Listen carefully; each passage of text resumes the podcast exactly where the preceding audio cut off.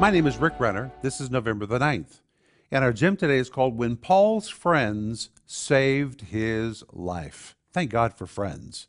And there was a moment when the Apostle Paul's friends saved his life. He didn't appreciate what they did to save him, but the fact is, they saved his life.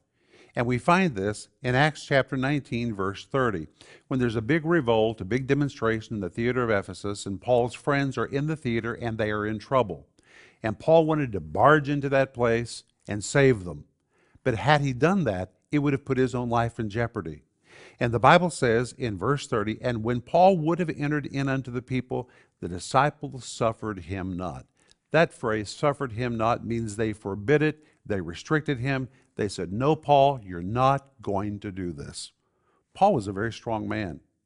I would imagine he did most of the things he wanted to do. And for his friends to stop him from doing something means they must have really put up a strong fight. But they saved his life. Thank God for friends who stop us when we're about to do something wrong.